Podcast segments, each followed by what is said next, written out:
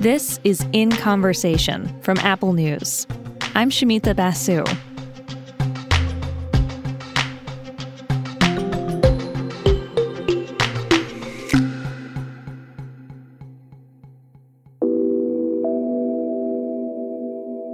When Amber van Moessner was growing up, her parents used to call her their miracle baby.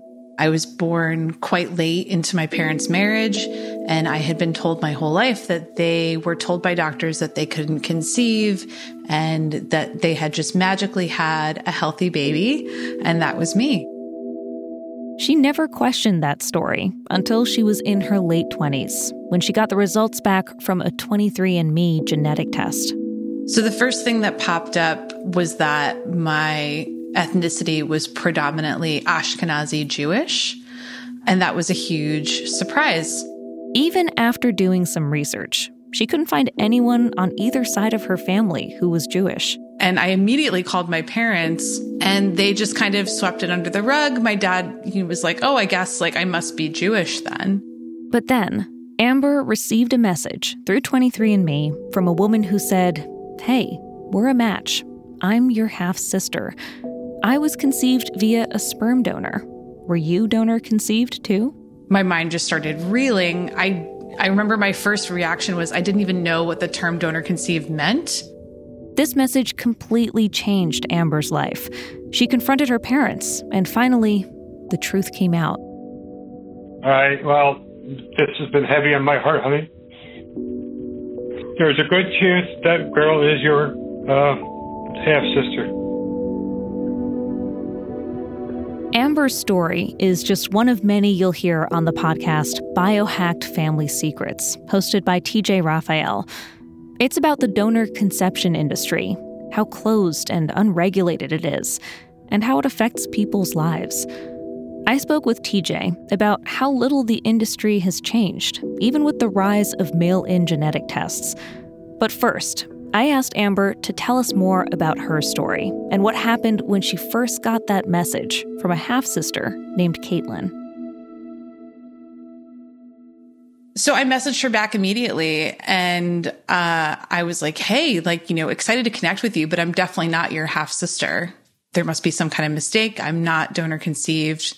But, you know, a half-sibling match from a genetic perspective could also be a first cousin, potentially. Mm-hmm. So I was like, oh, maybe this woman is my cousin, or maybe, you know, she, you know, I was trying to put the pieces together, but I had completely put it out of my mind that she was my half sister because there was no way that that was real to me in that moment. So did you decide to get in touch with Caitlin and get to know her better next? Or did you decide to take it to your parents? I was doing both simultaneously. I immediately uh-huh. reached out to my dad, and I was like, hey, I got this message from this woman. What is this about?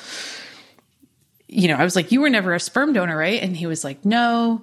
And I was like, we're your brothers. And he was like, I don't think so. And even then, the conclusion I came to was, oh, well, you know what? My dad had an affair, and this woman is the product of that affair, and her mother must be ashamed. And her mother told her this lie to protect her. And I, we're like unraveling this now, mm. you know, and I say that not to say that that was something that I believed was within my dad's character, or, you know, something I thought he was capable of. But in my mind, again, that was the only thing that was possible, because it was not possible that my dad wasn't my dad.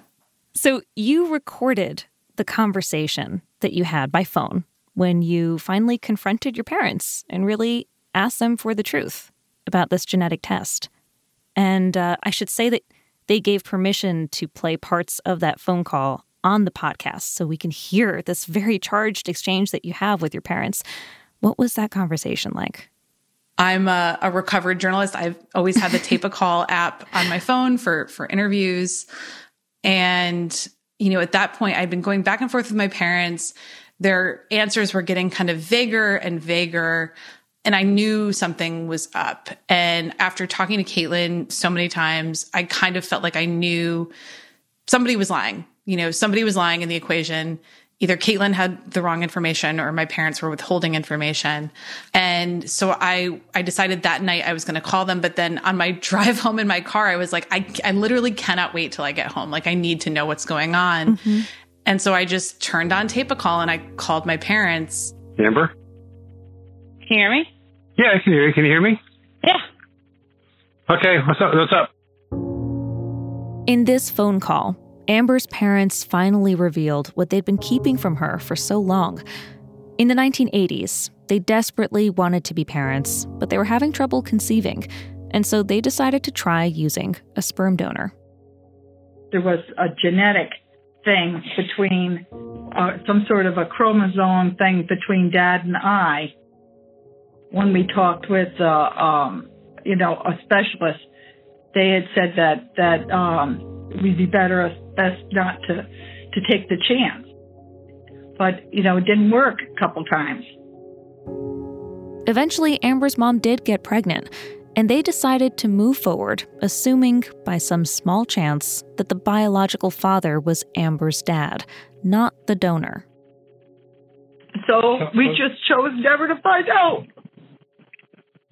Okay. Well, listen, it's okay. It's okay. It's okay. It's okay. Um, That's the way I heard that when you started, when you even started to look into the genetics. It just, Dad was so worried because we so hoped, Amber, that... But it's just that I was so concerned, like, well, what do you guys think of me?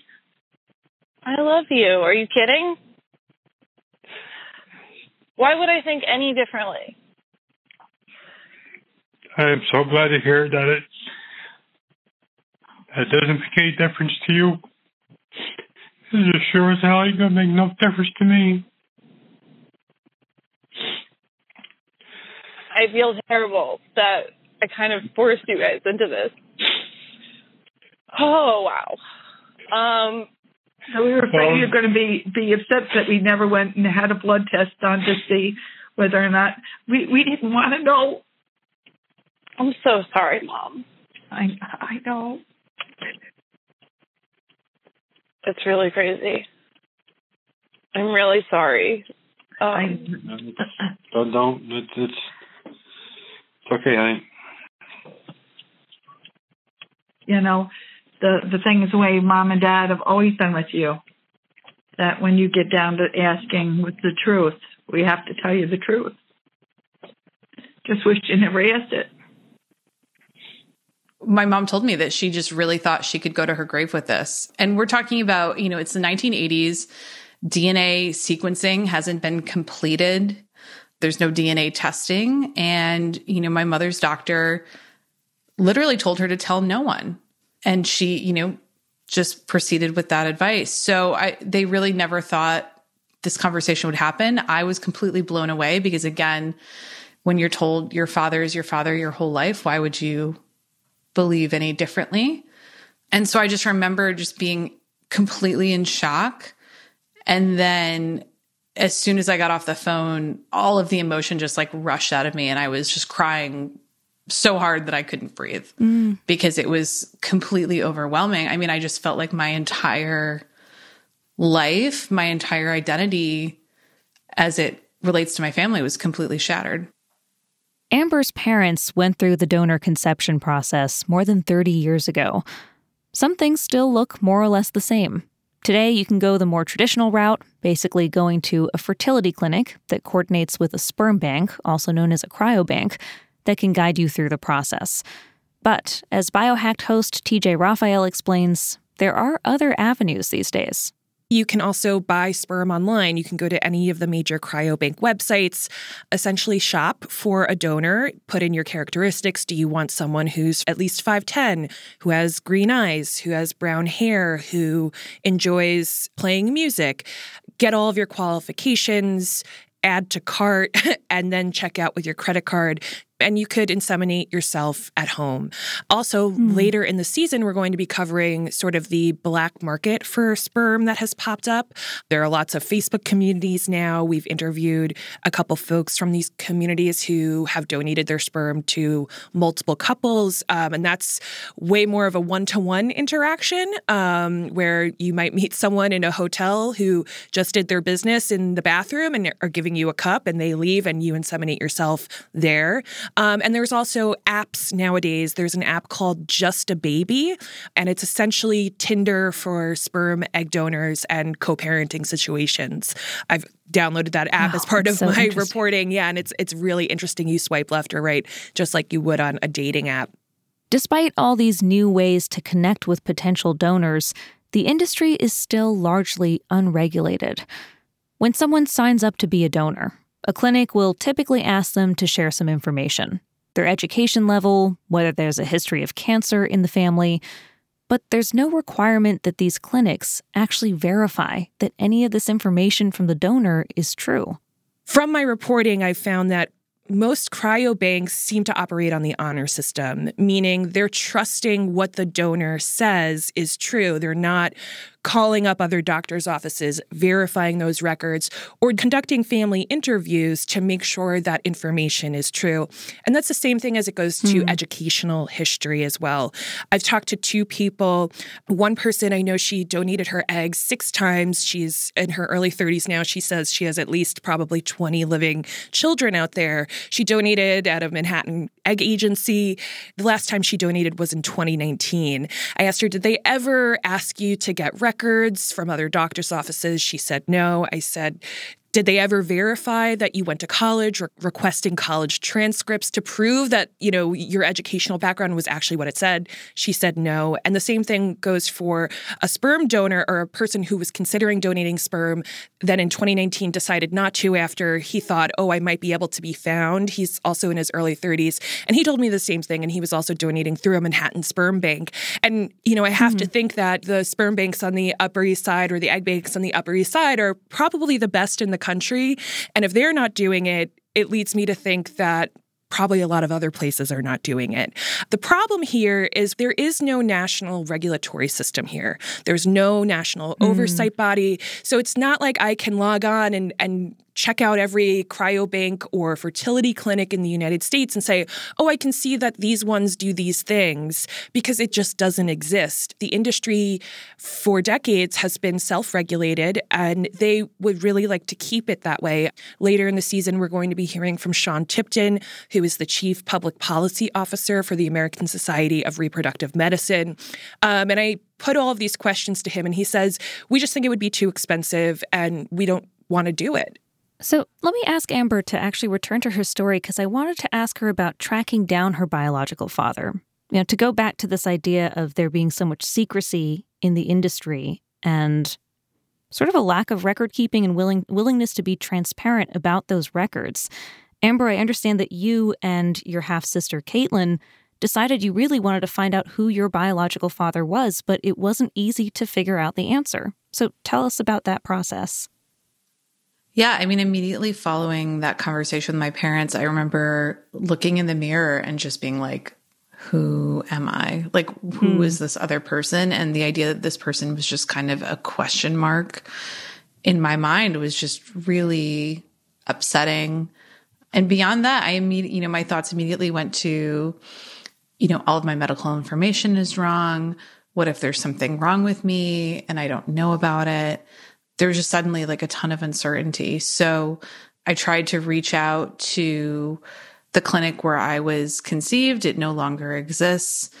We have a running joke in the donor-conceived community about the many fires, floods, and catastrophes that befall these clinics, because they all seem to lose their records uh, in suspicious ways. Yes. Um, and, you know, from there, Caitlin and I quickly realized we shared two matches on twenty-three and me, uh, two first cousin matches. So we were like, okay, that must be our biological father's nephews. So that was sort of our first avenue. We contacted them through twenty-three and me. They didn't respond. So we were kind of stuck. And then fortunately, one of them eventually responded to a twenty-three and me message, which led to them adding me on Facebook. And once we were connected on Facebook, it was through searching their mutual friends that I was able to find Kurt. Now, who is Kurt? Kurt is my biological father. Wow. So it's, it, I'm trying to keep track of all the technological aspects here. A twenty-three and me test led you to match up with a nephew, and then you found through Facebook this connection to Kurt. Which I then confirmed via LinkedIn that Kurt, our biological father, um, on his LinkedIn, and he was currently a doctor. One of the things we did know from the information Caitlin's mother had was that he was a med student at the time he was donating. And we saw that he went to med school in Albany where we were conceived and that he was currently a doctor. So that made us pretty confident that this was the right person that we were looking for. And mm-hmm. I'll never forget his Facebook profile picture. He he's an avid cyclist. And at the time it was a photo of him in his cycling gear, you know, standing on top of a mountain with his hands on his hips. And at the time, my Facebook profile picture was almost identical. I had just had new headshots done for work, and it was me standing with my hands on my hips in the exact same way.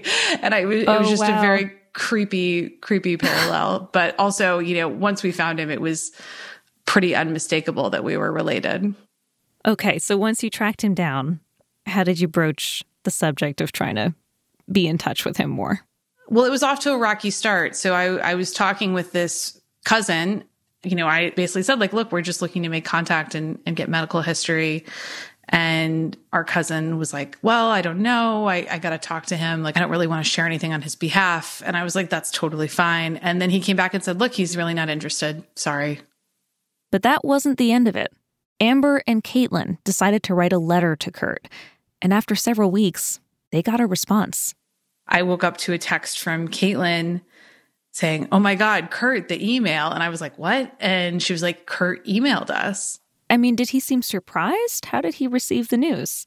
Uh, yeah, he was surprised. I think, you know, he also, similar to my parents, he had been told that he would be completely anonymous, that none of these offspring would ever find him. Yeah. But he's also, you know, he's a doctor. He's a smart guy. He had been following the advancements in D N A technology. His nephew had reached out to him to tell him that we had contacted him, and he was like kind of freaked out by it, especially I think the the social media aspect of it. He was just like, oh, I, I don't know about this. I don't, I don't really want to deal with it. But he told us, you know, the more he thought about it, the more he was curious. Hmm. And I think he, he mentions this in the podcast as well, that, you know, it started to, you know, roll through his mind of like, well, I have these kids, like, you know, who are they? What are they up to? And it turns out, I mean, you found out that Kurt had donated sperm hundreds of times, right? Yes. Yeah. And we didn't know that until we spoke to him for the first time, but he was like, yeah, you know, I did this hundreds of times over, you know, a couple of years. So you probably have seventy-five to one hundred siblings out there. Have you gone looking for other half siblings? I have twenty-three and me. Caitlin has both twenty-three and me and Ancestry because she had started actively searching before she found me. Mm-hmm. Um, so we kind of, you know, have people roll in that way. That's the only way we have to find each other. Um, wow. So we are now up to ten half siblings. And, you know, the rest of them likely don't know, or maybe they know and they don't, they don't care to find us. So there's quite a few more out there that I'm sure we'll meet eventually. So when you and Caitlin met him for the first time in person, what was that like? It was completely surreal. I mean, Caitlin and I had FaceTimed, and then the three of us had FaceTimed, and that was crazy. But meeting in person, It was just, it was just completely surreal. It was like looking in a funhouse mirror. You know, we all got along really quickly and really easily. You know, not to sound cliche, but it felt like I'd known them my whole life. We all had a lot in common. And I just remember sitting at dinner and like looking at Kurt and looking at Caitlin and looking back at Kurt again and just like realizing how here are these people that I have all these things in common with that I look like. It felt like a missing piece had fallen into place. So it was really, really mm. special. And I feel really grateful for that because there's so many people in the donor-conceived community who never get that closure. All of this was unimaginable and really close to impossible before the rise of mail-order genetic tests. When twenty-three and me came on the scene, people started to learn a lot of family secrets, secrets that were largely encouraged by the fertility industry. In the eighties, nineties, early two thousands, there would be no conceivable way that D N A would be able to reveal this in the future. twenty-three and me literally seemed like something from science fiction. The idea that you could send away for something, spit into a tube, mail it back, and then go onto the computer and be able to trace your genetic matches, it was something out of science fiction. So In terms of practicality, yes, there was a practicality, but I think there was also advice of doctors.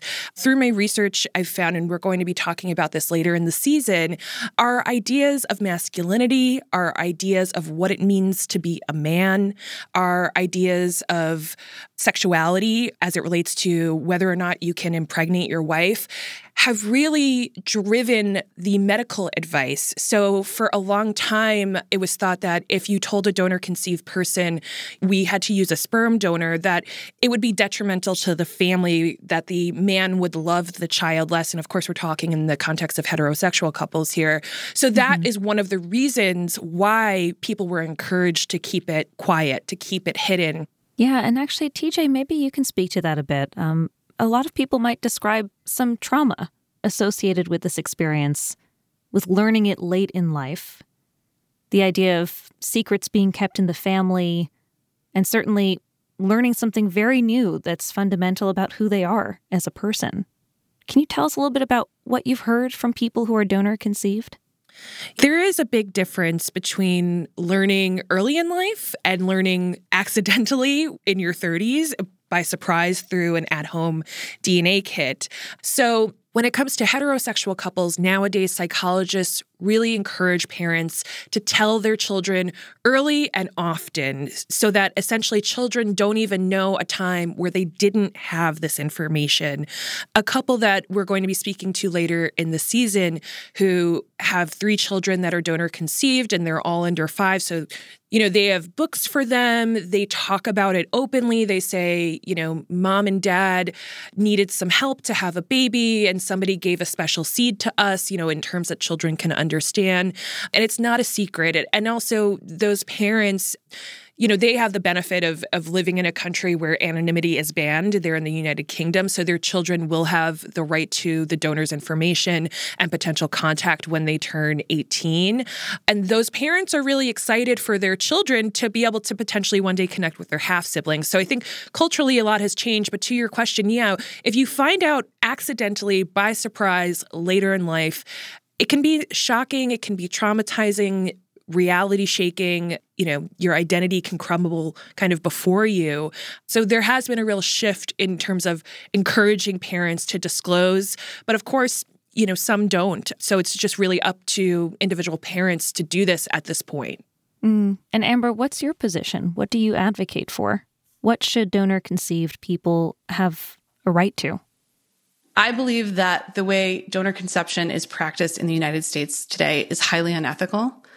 Other countries have put guardrails in place to make the industry more ethical, whether that's eliminating anonymous donations, whether that's eliminating for pay donations, whether that's putting restrictions on the number of children born from a specific donor, which helps eliminate issues like widespread genetic conditions, having lots of related children all in the same geographic area, which is mm. the case with my biological siblings. We all grew up, for the most part, within a fifty-mile radius of one another, mm-hmm.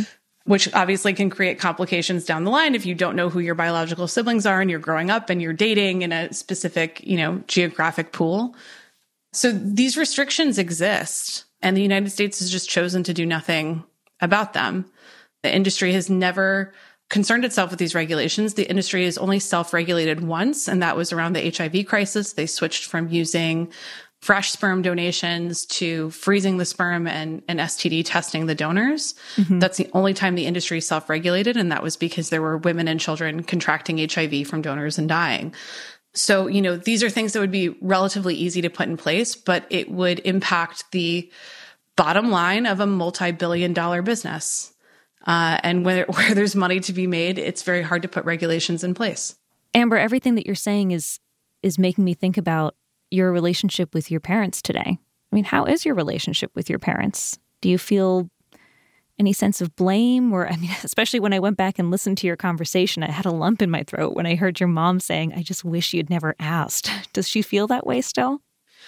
You know, my relationship with my parents has gone through a lot of transition since that conversation. I honestly feel like I am closer with both my parents now than I ever have been. At first, I was really angry that it was kept from me. One of the things I really got hung up on was there was a point where I had a medical issue And my doctor said, you know, you should really talk to your mom because I know you mentioned in your medical history that your parents had trouble conceiving. You should get more details on that as you're, you know, thinking about starting a family. And I asked my mom and I was like, hey, you know, I'm having this issue.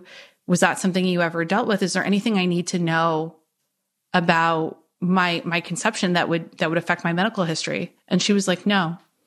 Hmm. And so that was the thing that really got under my skin later, was like, this lie was more important than like my health. And that was something that I really, I really struggled with. But the more conversations I've had with my parents and the more time that has passed, they feel terrible. They feel really awful for the grief that I went through in learning this. And, you know, they're very sorry. They wish things had been done differently. And, you know, I accept that. I love my parents so much. I know that they really wanted to be parents, and that's why they did this. I think they made the choices that were presented to them, and they did what they thought was best. I was frustrated that I had to really dig for it, but we've come to like such a great place in our relationship because I think that they're really proud of me. They're proud of the work that I've done to share our story and keep this from happening to anyone else. That's really the only reason I'm, you know, it's not super fun for me to trot out my trauma and talk about this, you know, all the time. Yeah. But if one person can hear this and make a decision to disclose to their children, you know, their true identity, or if one person hears this and feels seen or heard as a donor-conceived person, then like all of this is worth it to me. T J and Amber, thank you both so much. Thanks for having me. Thank you. You can listen to Biohacked Family Secrets from three Uncanny four and Sony Music Entertainment on Apple Podcasts.